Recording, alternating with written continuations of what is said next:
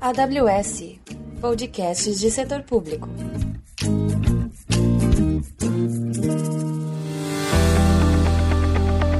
Bem-vindos à trilha de setor público da AWS Brasil. Eu sou Melissa Ravanini, arquiteta de soluções. E eu sou Bruno Silveira, também arquiteto de soluções. E nessa trilha mostraremos os desafios dos clientes de governo, educação e organizações sem fins lucrativos, que são os clientes atendidos pela área de setor público da AWS. E hoje estamos aqui com Timóteo Barbosa Borges, o Tim, querido Tim, arquiteto de soluções de TI da Controladoria Geral da União, que a partir de agora nós chamaremos de CGU. Tim, muito obrigado pela sua presença com a gente aqui hoje. E aproveita e conta para o ouvinte o que é a CGU, qual a missão da CGU e como ela se relaciona com o cidadão. Olá pessoal, tudo bom? É um prazer inicialmente para estar aqui com vocês, compartilhando um pouquinho aí da, da nossa experiência, do que é o nosso órgão, órgão que eu particularmente tenho muito orgulho de trabalhar. Falando um pouquinho até do meu início na CGU, eu entrei na CGU em 2006, então já tenho aí alguns anos de casa. Lá dentro da CGU trabalhei em várias áreas, todas dentro da TI, área de segurança, fui o, o responsável pela segurança de, de TI, parte de infra, é, infra tradicional, e também agora, mais recentemente, estou trabalhando na, na parte de nuvem, dentro da nossa jornada para a nuvem, né? A CGU, ela é, ela é um órgão relativamente recente do governo brasileiro. Ela foi instituída formalmente em 2003, pouco antes de eu entrar na CGU. E ela tem como uma grande missão de elevar a credibilidade do, do Estado brasileiro por meio da participação social do cidadão e das organizações é, não governamentais e também o controle interno, que é o controle que a gente faz no âmbito do governo. E, por fim, o combate à corrupção e a defesa da sociedade. Então, essa é a nossa missão principal. Para atuar nessa missão, a CGU ela atua em, em quatro grandes pilares. O primeiro pilar, que é mais assim próximo do cidadão, digamos, seria o pilar da ouvidoria. Então, a CGU é o órgão central de ouvidoria do, do governo, é, do governo federal. Então, ela que dá as diretrizes de como devem funcionar as ouvidorias, ela atua no registro de manifestações, elogios, reclamações no âmbito do governo federal. Ela também recebe, dentro do contexto da ouvidoria, pedidos de acesso à informação, é, segundo a lei de acesso à informação. Então, qualquer cidadão pode solicitar alguma informação sobre qualquer ente do governo federal e quem gerencia isso é a CGU. A gente recebe também denúncias dentro desse canal. É, então, esse é o grande papel da ouvidoria. Dentro da ouvidoria, assim, como tudo na, hoje em dia, né, no mundo digital, a gente tudo isso é sempre suportado por tecnologia, né?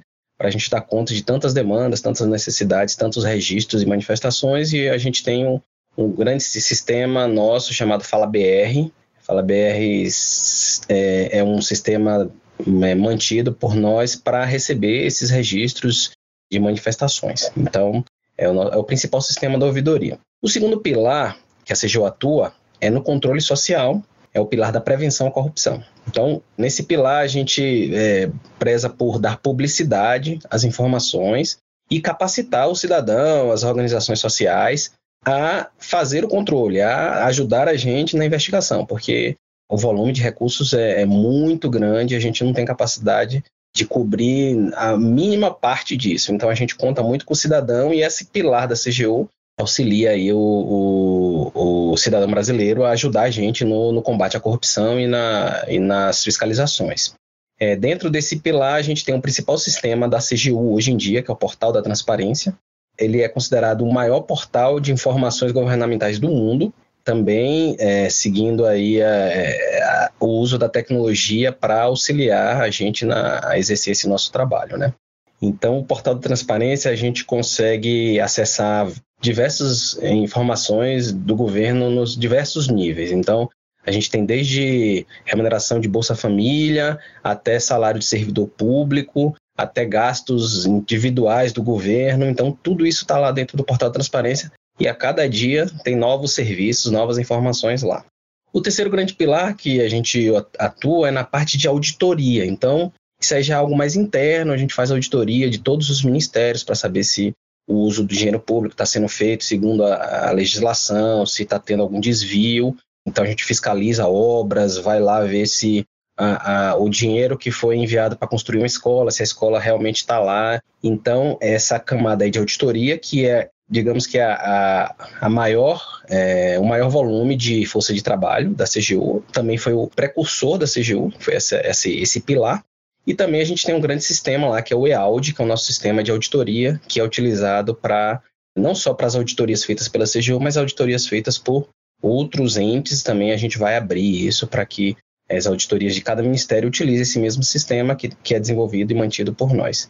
E por fim, o último pilar é o pilar da correição, que é o pilar onde a gente aplica ações de é, investigação e, e, punição de malversação de recurso público e, e atividades ilícitas, né? Então, só para vocês terem uma ideia, desde 2003, que é quando a CGU surgiu, a gente já conseguiu expulsar mais de 17 mil servidores públicos por práticas ilegais. Isso num total de 85 mil processos. Então, dos 85 mil processos, 17 mil terminaram com ou desligamento, ou cassação de aposentadorias, ou, ou demissões e expulsões. E também, mais recentemente, de 2014 para cá, a gente entrou aí no, no ramo das punições das empresas também, dentro do, dos acordos de leniência, é, principalmente depois do, do, dos casos aí de envolvendo aí a Lava Jato, foi instituída a CGU dando esse mais esse papel institucional e de lá para cá a gente já puniu mais de 18 mil, já tiveram mais de 18 mil punições a empresas também. Então é, é uma força de trabalho também relevante nossa e a gente tem como principal sistema o, o EPAD, que é o processo administrativo disciplinar, né? Então basicamente é isso aí que a CGU atua, assim, em linhas gerais. Não dá para detalhar muito aqui, mas é para dar um panorama do que, de como a gente atua aqui. Tim, nossa, que história maravilhosa. Meio que você trouxe números que dão uma dimensão do impacto da CGU. Eu, como cidadã leiga, não tinha ideia de todo esse trabalho que vocês faziam. Muito legal. E eu imagino que a tecnologia tem um papel fundamental que deve sobrecair aí nos seus ombros como arquiteto de soluções então, conta um pouquinho para o ouvinte o seu papel nessa missão toda. Atualmente, eu, eu exerço esse papel de arquiteto de soluções, junto com outros lá no, na área de TI, né? Então, basicamente, a gente trabalha em construir as soluções para atender as necessidades da, da, da, casa, né? Do nosso órgão. Chegam várias demandas para é, melhorar os, as atividades, melhorar os, os processos, e isso tudo suportado por tecnologia da informação. Então, essas demandas, via de regra, vêm anualmente. A gente está até agora num processo de avaliação dessas demandas. Elas são priorizadas porque a gente não tem capacidade infinita, né? Então, priorizam-se, a própria casa prioriza quais são as mais urgentes. E dentro dessa, dessa priorização, a gente começa a trabalhar no detalhamento das soluções para aquelas necessidades que são, são expressas né, naquelas demandas e constrói a solução de TI em conjunto. Eu trabalho na parte de infraestrutura, né? Tenho um time de desenvolvimento que trabalha também na parte de construção de sistemas e softwares. E a gente, em conjunto, faz esse trabalho para entregar a solução final para as áreas de negócio, que, por sua vez, é, atendem uma demanda ou interna ou, principalmente, uma demanda do, do cidadão, né? do cidadão ou das organizações sociais que utilizam serviços da CGU. Então, são muitos desafios de todas essas áreas. A gente não dá conta de 30% do, do que chega de demanda, e inclusive a, a, a, o uso da nuvem ele veio até para tentar minimizar esse, esse esforço né, de, de geração de sustentação da, da nossa infra tradicional, que é bem custosa, é, para dar um pouquinho mais de agilidade a gente poder entregar um pouco mais de valor para os nossos clientes, né? Tim, você queimou minha próxima pergunta. Eu queria que você contasse para a gente como que vocês chegaram na nuvem? Como que vocês olharam para a nuvem e falaram hum. isso aqui vai resolver tal e tal problema meu? Como que foi essa essa idea, ideação?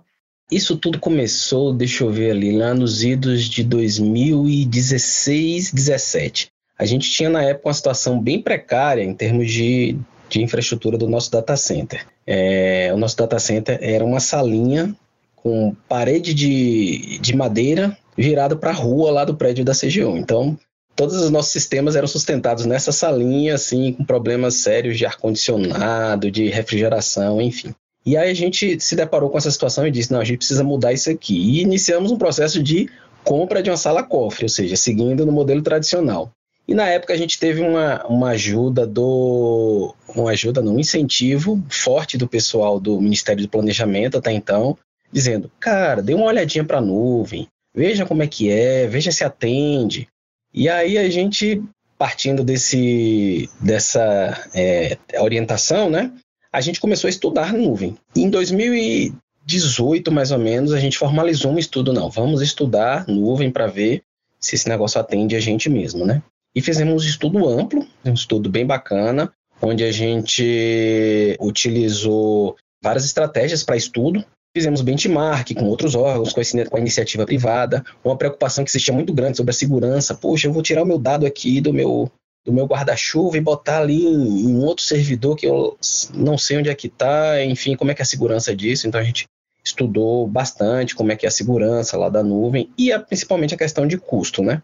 E assim, em resumo, o, o estudo ele, ele deu uma chancela de que é viável e seria melhor para, dadas nossas necessidades, seria a melhor solução que a gente poderia ter, seria o uso da nuvem, tá? Então, ele, esse estudo dando essa viabilidade, a gente partiu para um processo de contratação, né?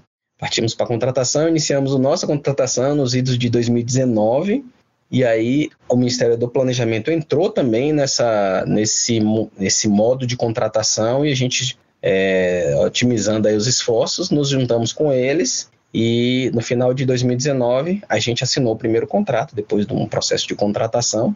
A gente assinou o primeiro contrato de nuvem nosso, que é, foi uma ata, a famosa ata do Ministério do Planejamento de Nuvem, que vários, não só a gente, né, mas vários órgãos entraram. E com a assinatura desse contrato, a gente, assim, iniciou a nossa jornada para a nuvem. Então, foi mais ou menos esse o, o histórico até a gente chegar no vamos começar a usar a nuvem agora. Mas eu fiquei com uma dúvida. O que da nuvem que era o diferencial para vocês? Era, era a escalabilidade? O que, que ela ia trazer de diferente que fez vocês serem tão disruptivos aí? Um dos primeiros consumidores de nuvem do setor público via ATA, né? Primeiro, aquela necessidade, aquela situação que a gente estava vivenciando, que era do nosso data center ser muito ruim, ele foi um dos grandes impulsionadores do uso da nuvem no início, porque assim vários órgãos já tinham seus data centers, então estavam ali numa situação mais confortável em termos de é, segurança física, né? Então esse, digamos que seja o primeiro grande impulsionador para a gente iniciar o estudo. Mas durante o estudo a gente percebeu diversas outras vantagens do uso da nuvem, em especial a questão do de você liberar mão de obra, contratos que essa é uma realidade de muitos órgãos públicos, para cada servidor, para cada equipamento que você compra, é um processo de contratação, é um processo de suporte, é um processo de gestão de contratos, e aí é, em pouco tempo você está afogado nesse, nessa burocracia e deixa de entregar valor ali, que é o estudo é, e, e, a, e a, entrega de novas soluções, porque está emaranhado nesse volume aí de, de atividades burocráticas. Então a gente percebeu que na nuvem ia diminuir muito a, a gestão de contratos e aumentar muito a possibilidade de usar novos serviços que numa estrutura tradicional seria praticamente inviável, né, considerando o nosso pessoal quantitativo de gente e de recursos, e, e de, de, uma forma muito rápida e prática a gente ia entregar valor e entregar novas soluções.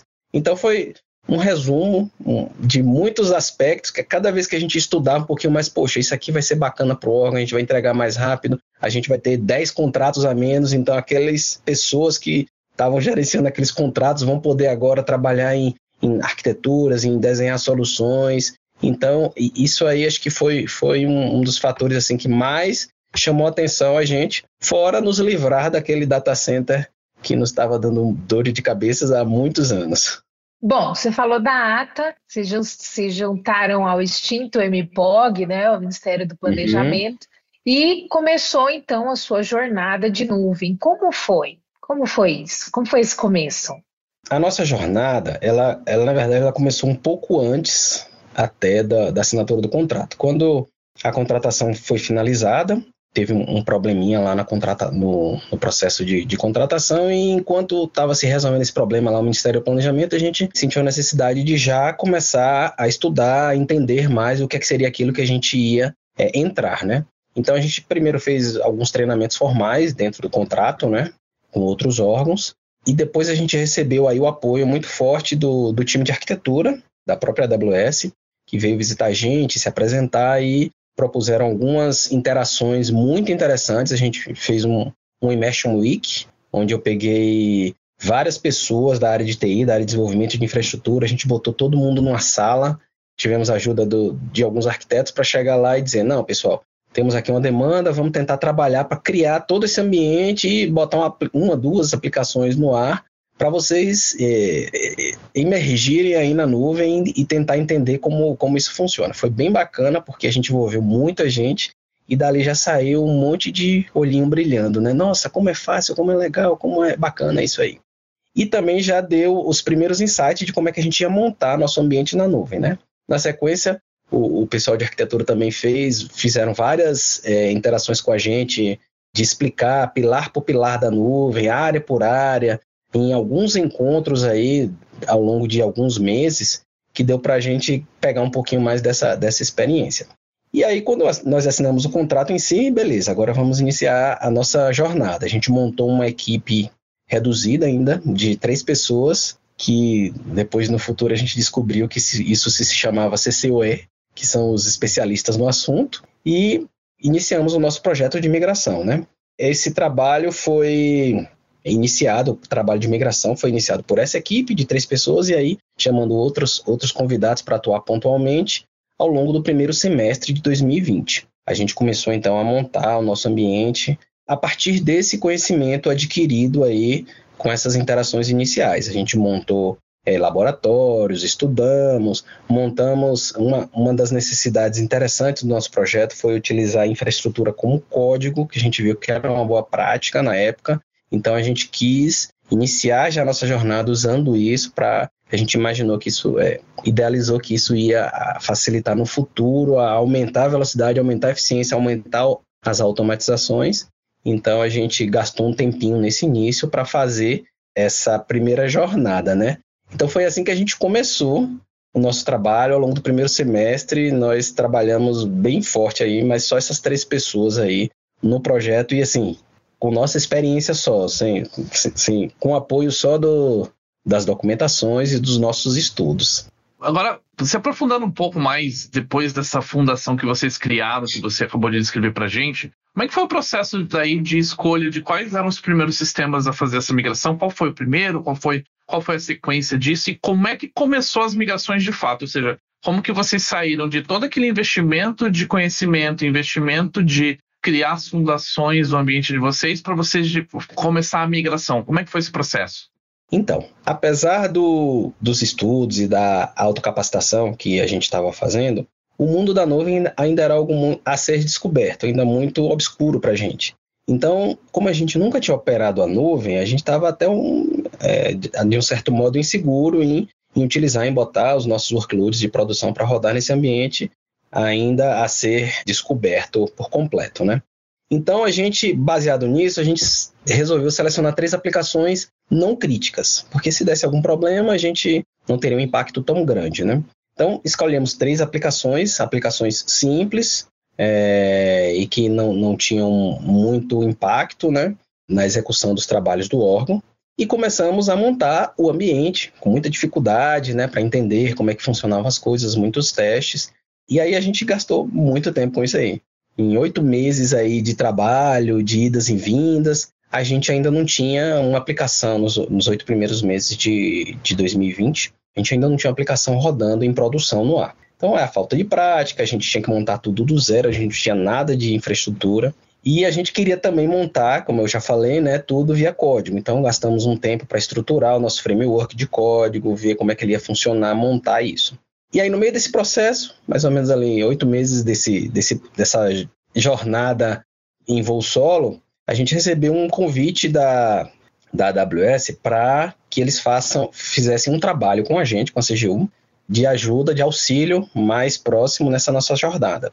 E aí eles apresentaram o serviço do AWS Professional, Professional Services e eles fizeram, é, propuseram trabalhar junto com a gente, a gente topou na época, até para nos dar segurança nessa jornada, e eles fizeram um trabalho excelente junto com a gente. A gente parou a nossa migração no, no jeito que a gente estava, porque a gente é, tomou como direcionamento que ter o profissional, é, o pessoal do, da AWS Professional Services iria nos ajudar a ir muito mais longe e de uma forma muito melhor. Então a gente meio que desfez um pouco o que a gente já estava caminhando e seguiu com o time do Professional Services a partir daí.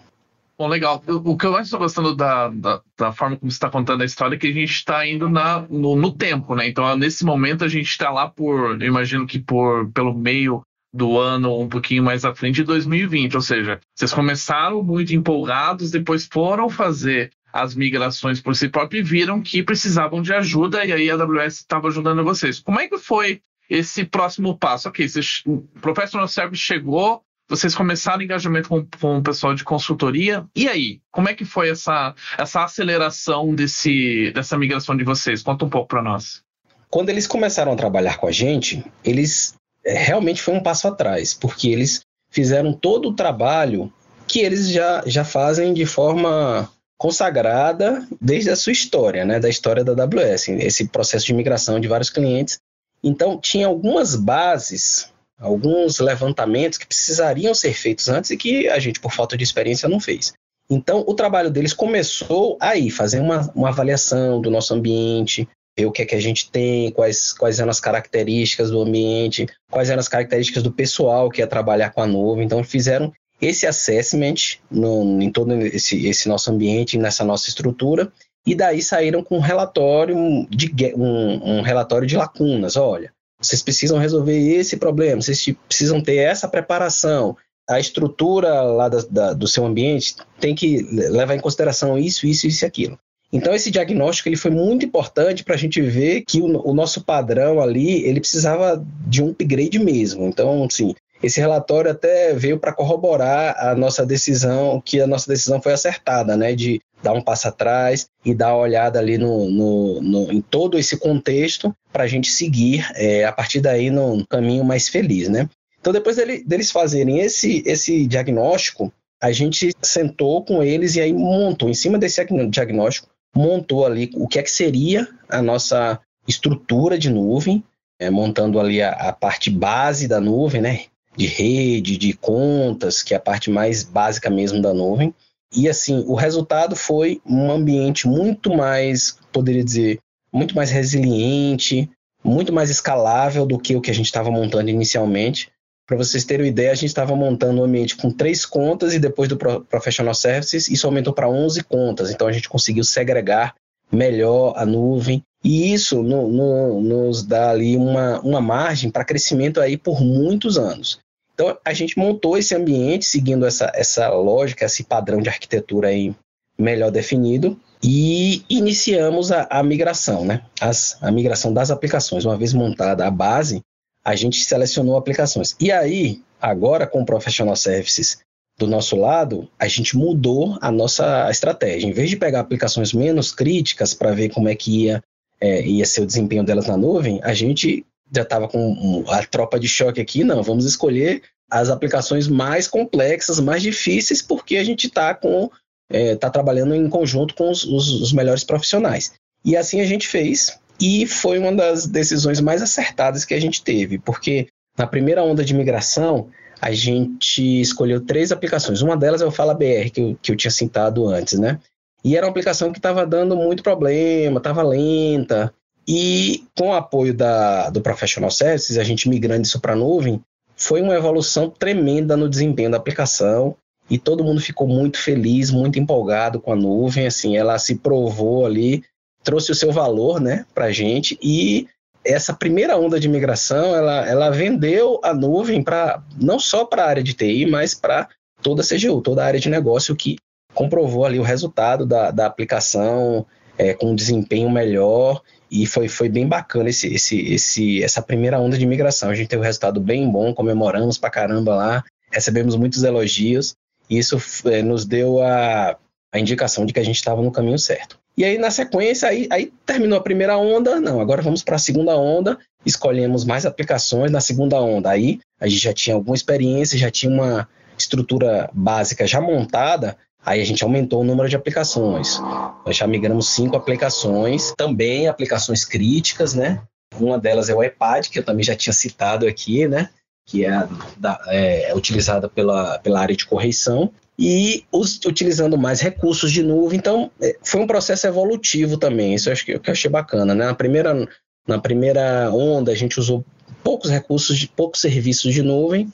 E aí, na segunda onda, nós fomos ampliando, agregando é, coisas de segurança e, e seguindo nessa, nessa evolução, nessa nossa jornada. Então, esse, eu posso dizer que o apoio do, do Professional Services aí foi essencial para a gente ter o sucesso e ter hoje um padrão aí de utilização da nuvem é, bem, bem adequado, bem mais adequado do que seria se a gente fosse uma jornada solo. E fala um pouco para você, deu uma explanada sobre benefícios de, de algumas aplicações. Você podia falar um pouco mais sobre quais foram os benefícios é, dessas migrações, quais são esses sistemas que estão hoje rodando na AWS e o que, que isso trouxe aí de vantagens em relação a eles estarem rodando é, anteriormente no ambiente on-premise, por exemplo? Eu acho que eu poderia citar vários benefícios que a gente tem, tanto a nível técnico como de resultado final, né? Nessa primeira onda que eu comentei com vocês em relação ao Fala BR, a gente fez algumas medições de antes e depois, né? E a gente comprovou que, é, só pegando aqui alguns dos números, né? Que o tempo de resposta da aplicação do Fala BR, ele reduziu, o tempo de resposta reduziu para algo em torno de 60%. Ou seja, o desempenho da aplicação ficou muito melhor do que o que a gente tinha no ambiente on-premises. E aí, assim, os fatores são vários, né? As máquinas, o, a, o nível de tecnologia utilizado numa nuvem é diferente do que a gente tinha no ambiente on-premises, enfim. Mas esse foi um resultado real. Outra coisa, a gente trabalha na CGU muito com processos de carga, então são muitas bases de dados que a gente traz, carrega para esse ambiente de nuvem que são consumidos pelas nossas aplicações e essa movimentação de dados é algo que também é um gargalo para a gente de vez em quando. E a gente comprovou aí que os processos de carga que a gente fazia para o nosso ambiente on-premises antigo, que era um, um, ambiente de colocation, quando a gente fez para a nuvem, mesmo utilizando não, um link não dedicado, a gente teve uma performance aí de é, 50% de ganho no tempo de carga. Ou seja, caímos pela metade o tempo que a gente gastava para carregar esses dados no, no, no ambiente on-premises versus no ambiente nuvem. Então, só esse, esse, esses dois pontos aí já, já dá um, um cheiro do como isso foi benéfico assim, em termos práticos, né? Mas, assim, a gente vê também outros benefícios que é, a, a, gente já percebeu em termos de nuvem, é, em, em, relação à disponibilidade. Então, a disponibilidade do serviço nuvem é muito maior do que no ambiente on-premise, até pela própria infraestrutura básica ali dos data centers, as, as resiliências, as, toda essa, essa estrutura duplicada que existe, triplicada, né, em alguns casos, que existe no ambiente, isso ajudou muito, fora a arquitetura que a gente montou para as nossas soluções com a ajuda do pessoal do Professional Services, com balanceamento, é, CDN, o alto escalonamento das, das aplicações de acordo com a carga, coisas que a gente não tinha no ambiente on-premises deixou ele, trouxe esse benefício aí. E Outro aspecto que eu poderia falar assim, em termos de benefícios, que, que eu achei bastante interessante, que hoje, assim, inclusive mudou muito a visão da, da CGU em relação ao uso de nuvem na parte de segurança. Então, a gente, conhecendo um pouquinho mais a segurança, vendo como é que as coisas funcionam na nuvem, a gente viu que o nosso nível de segurança hoje na nuvem é muito maior do que a gente tinha no ambiente on-premises. A gente tem mais recursos que a gente usa de, de, de segurança, criptografia, Web Application Firewall, o, o gerenciamento de credenciais para para acesso a banco, acesso a outros serviços, a gente faz de uma forma mais controlada, criptografada. Auditoria em cima do ambiente é algo fantástico na nuvem, então qualquer operação que, que se faz lá, beleza, a gente tem um registro de auditoria, coisa que no ambiente on-premise seria é, inviável de se fazer, impossível, né? Então essa, essas trilhas de auditoria, essa rastreabilidade é, dá muita segurança para a gente, inclusive em terceirizar alguns serviços de suporte, né, suporte e sustentação. E o principal de tudo é a questão da liberação da mão de obra. Então a gente já viu, já tem visto na prática o quão simples, mais simples é você operar, sustentar a nuvem do que um, um ambiente tradicional. Haja vista que até hoje, aquelas três pessoas que iniciaram o projeto são as que estão migrando e que estão sustentando, porque a gente ainda não conseguiu ter fôlego para repassar a sustentação para as outras equipes, né? Estamos tentando fazer isso agora, mas assim, não dá muito, muito problema. Os problemas são pontuais e, e, via de regra, são coisas novas que são criadas. Então é muito mais simples e aí libera muito a mão de obra quando a gente tiver tudo lá na nuvem. A gente vai conseguir liberar muita gente para pensar na solução, dos, resolver os problemas da casa e, e gastar menos tempo com essas atividades operacionais. E isso reflete aonde? No cidadão. Ele vai acessar aplicações mais rápidas, ele vai conseguir ter um tempo de resposta maior é, às suas demandas, ele, ele vai conseguir ter melhores serviços, porque tem mais gente estruturando esses serviços, mais gente da área de TI ajudando as áreas de negócio a construir melhores soluções. Então, acho que todo, tudo isso aí culmina na, na missão institucional da CGU, né, de trazer essas melhores informações e a melhor experiência para o nosso cidadão sem palavras para a história, né? Só você fazer o link desde a missão da CGU com toda essa jornada que vocês estão tendo aí há quase há mais de dois anos, né? Já é, é, é fantástico, não tem nem o que falar. E, bom, dá algum spoiler para nós, diz para nós aí quais são os próximos passos, quais são os projetos que estão acontecendo, qual é a visão aí de médio e longo prazo em relação a essas tecnologias que vocês estão adotando com tanto sucesso. Conta um pouco para nós, conta para os nossos ouvintes. Dando um pouquinho de spoiler aí do que, é que a gente está trabalhando, a gente está muito empolgado, não só a gente que está trabalhando diretamente com a nuvem, mas a área de negócio, a camada executiva aqui da área de TI, está todo muito, muito animado com o uso de nuvem. A gente está. Existem vários projetos que estão sendo direcionados para serem atendidos com serviços de nuvem. Então, a gente já tem alguns que nós estamos engatilhados aí no nosso roadmap. O principal deles, que é o que está em curso no momento, é a migração do portal da transparência, que é a nossa principal aplicação. Você viu que das que eu falei, o Fala BR já foi, o EPAD já foi, o Portal da Transparência é o próximo. Então a gente já está nesse processo de migração do Portal da Transparência para a nuvem. Eu acho que a nuvem vai ser fantástico, o Portal da Transparência, porque ele é, um, ele é um serviço assim muito requisitado pelo cidadão e é um serviço que precisa de escala. Eu preciso de escala em determinados momentos. Então, sempre que tem um lançamento de uma nova consulta ou uma grande denúncia na mídia e que fala que a fonte é o portal da transparência, o pico normalmente de uso sobe para de 10 a 100 vezes a mais do que o baseline dele, que é a base de, de, de acessos dele. E em um, dois dias e depois volta para aquela base. Então, a nuvem vai ajudar muito nesse processo de escalar. Nós limitamos muito o acesso ao, ao portal porque a gente não tem capacidade de dar da vazão às demandas, então existe limites de conexão, limite de quantidade de acessos no portal, que na nuvem a gente pretende não ter mais esses limites ou, ou diminuí-los muito. A gente tem muito ataques no portal, então é uma realidade hoje de bots, de ataques de negação de serviço para tentar derrubar o portal, inclusive com sucesso em muitos casos e a gente pretende fazer uso de serviços de segurança e de escalabilidade na nuvem para nos ajudar nisso daí. Então, acho que para o cidadão vai ser ótimo, não só o cidadão pessoa física, mas as organizações sociais que usam muitas informações do portal da transparência para auxiliar nos trabalhos dela. Além de, do portal em si, que seria o, o principal, nós temos hoje é, ainda em torno de 19 aplicações que são voltadas para o cidadão e que estão no nosso projeto de migração. Então, são cidadãos voltados para o, o cidadão que hoje está no nosso ambiente é, on-premises, no nosso colocation, e a gente está nesse projeto de, se Deus quiser, agora no ano que vem, a gente concluir esse processo de migração, então ampliando aí, dando 100% das, das aplicações para o cidadão em ambiente de nuvem. Além disso, assim, a gente gostou muito, achou que agregou muito, trouxe muito valor a atuação do Professional Services. Estamos agora iniciando um processo para contratá-los formalmente para nos ajudar em toda essa jornada, para que a gente tenha aplicações para que a gente possa usar a nuvem da forma mais adequada, mais correta possível, e essas aplicações tenham um melhor desempenho aí para o nosso cidadão. E por fim, a gente pretende ter um novo contrato de nuvem. Então esse contrato ele nos ajudou a sair do zero e chegar onde chegamos até agora, mas chegamos aí no nosso limite do que a gente tinha imaginado. Devido ao sucesso, estamos usando muito, cada vez mais nuvem, e aí esse contrato já não comporta aí a, o que a gente pretende fazer aí, o que está no nosso roadmap. Então, vamos iniciar um processo de contratação de nuvem, um contrato mais, mais flexível, onde a gente possa usar mais serviços de nuvem e assim trazer mais é, soluções melhores aí para o cidadão. Assim esperamos.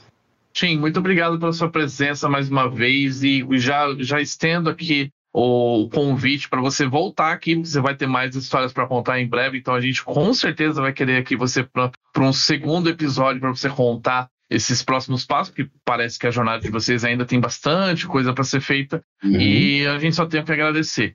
Ok, quem agradece sou eu, é um prazer estar aqui compartilhando de algo que eu, eu sou apaixonado, que é trabalhar no serviço público, trabalhar com TI e mais recentemente minha nova paixão, né, que é trabalhar com nuvem. Então, para mim é um prazer falar aí aqui. Eu poderia estar falando aqui horas de todos os detalhes dessa nossa jornada. E será um prazer estar aqui com vocês sempre que vocês chamarem. Beleza, obrigado, Tim. Obrigado, Mel, mais uma vez aqui por estar junto comigo nessa jornada. Obrigado a todos os ouvintes por acompanharem a trilha de setor público do podcast da AWS Brasil. Nos vemos no próximo episódio. Um grande abraço.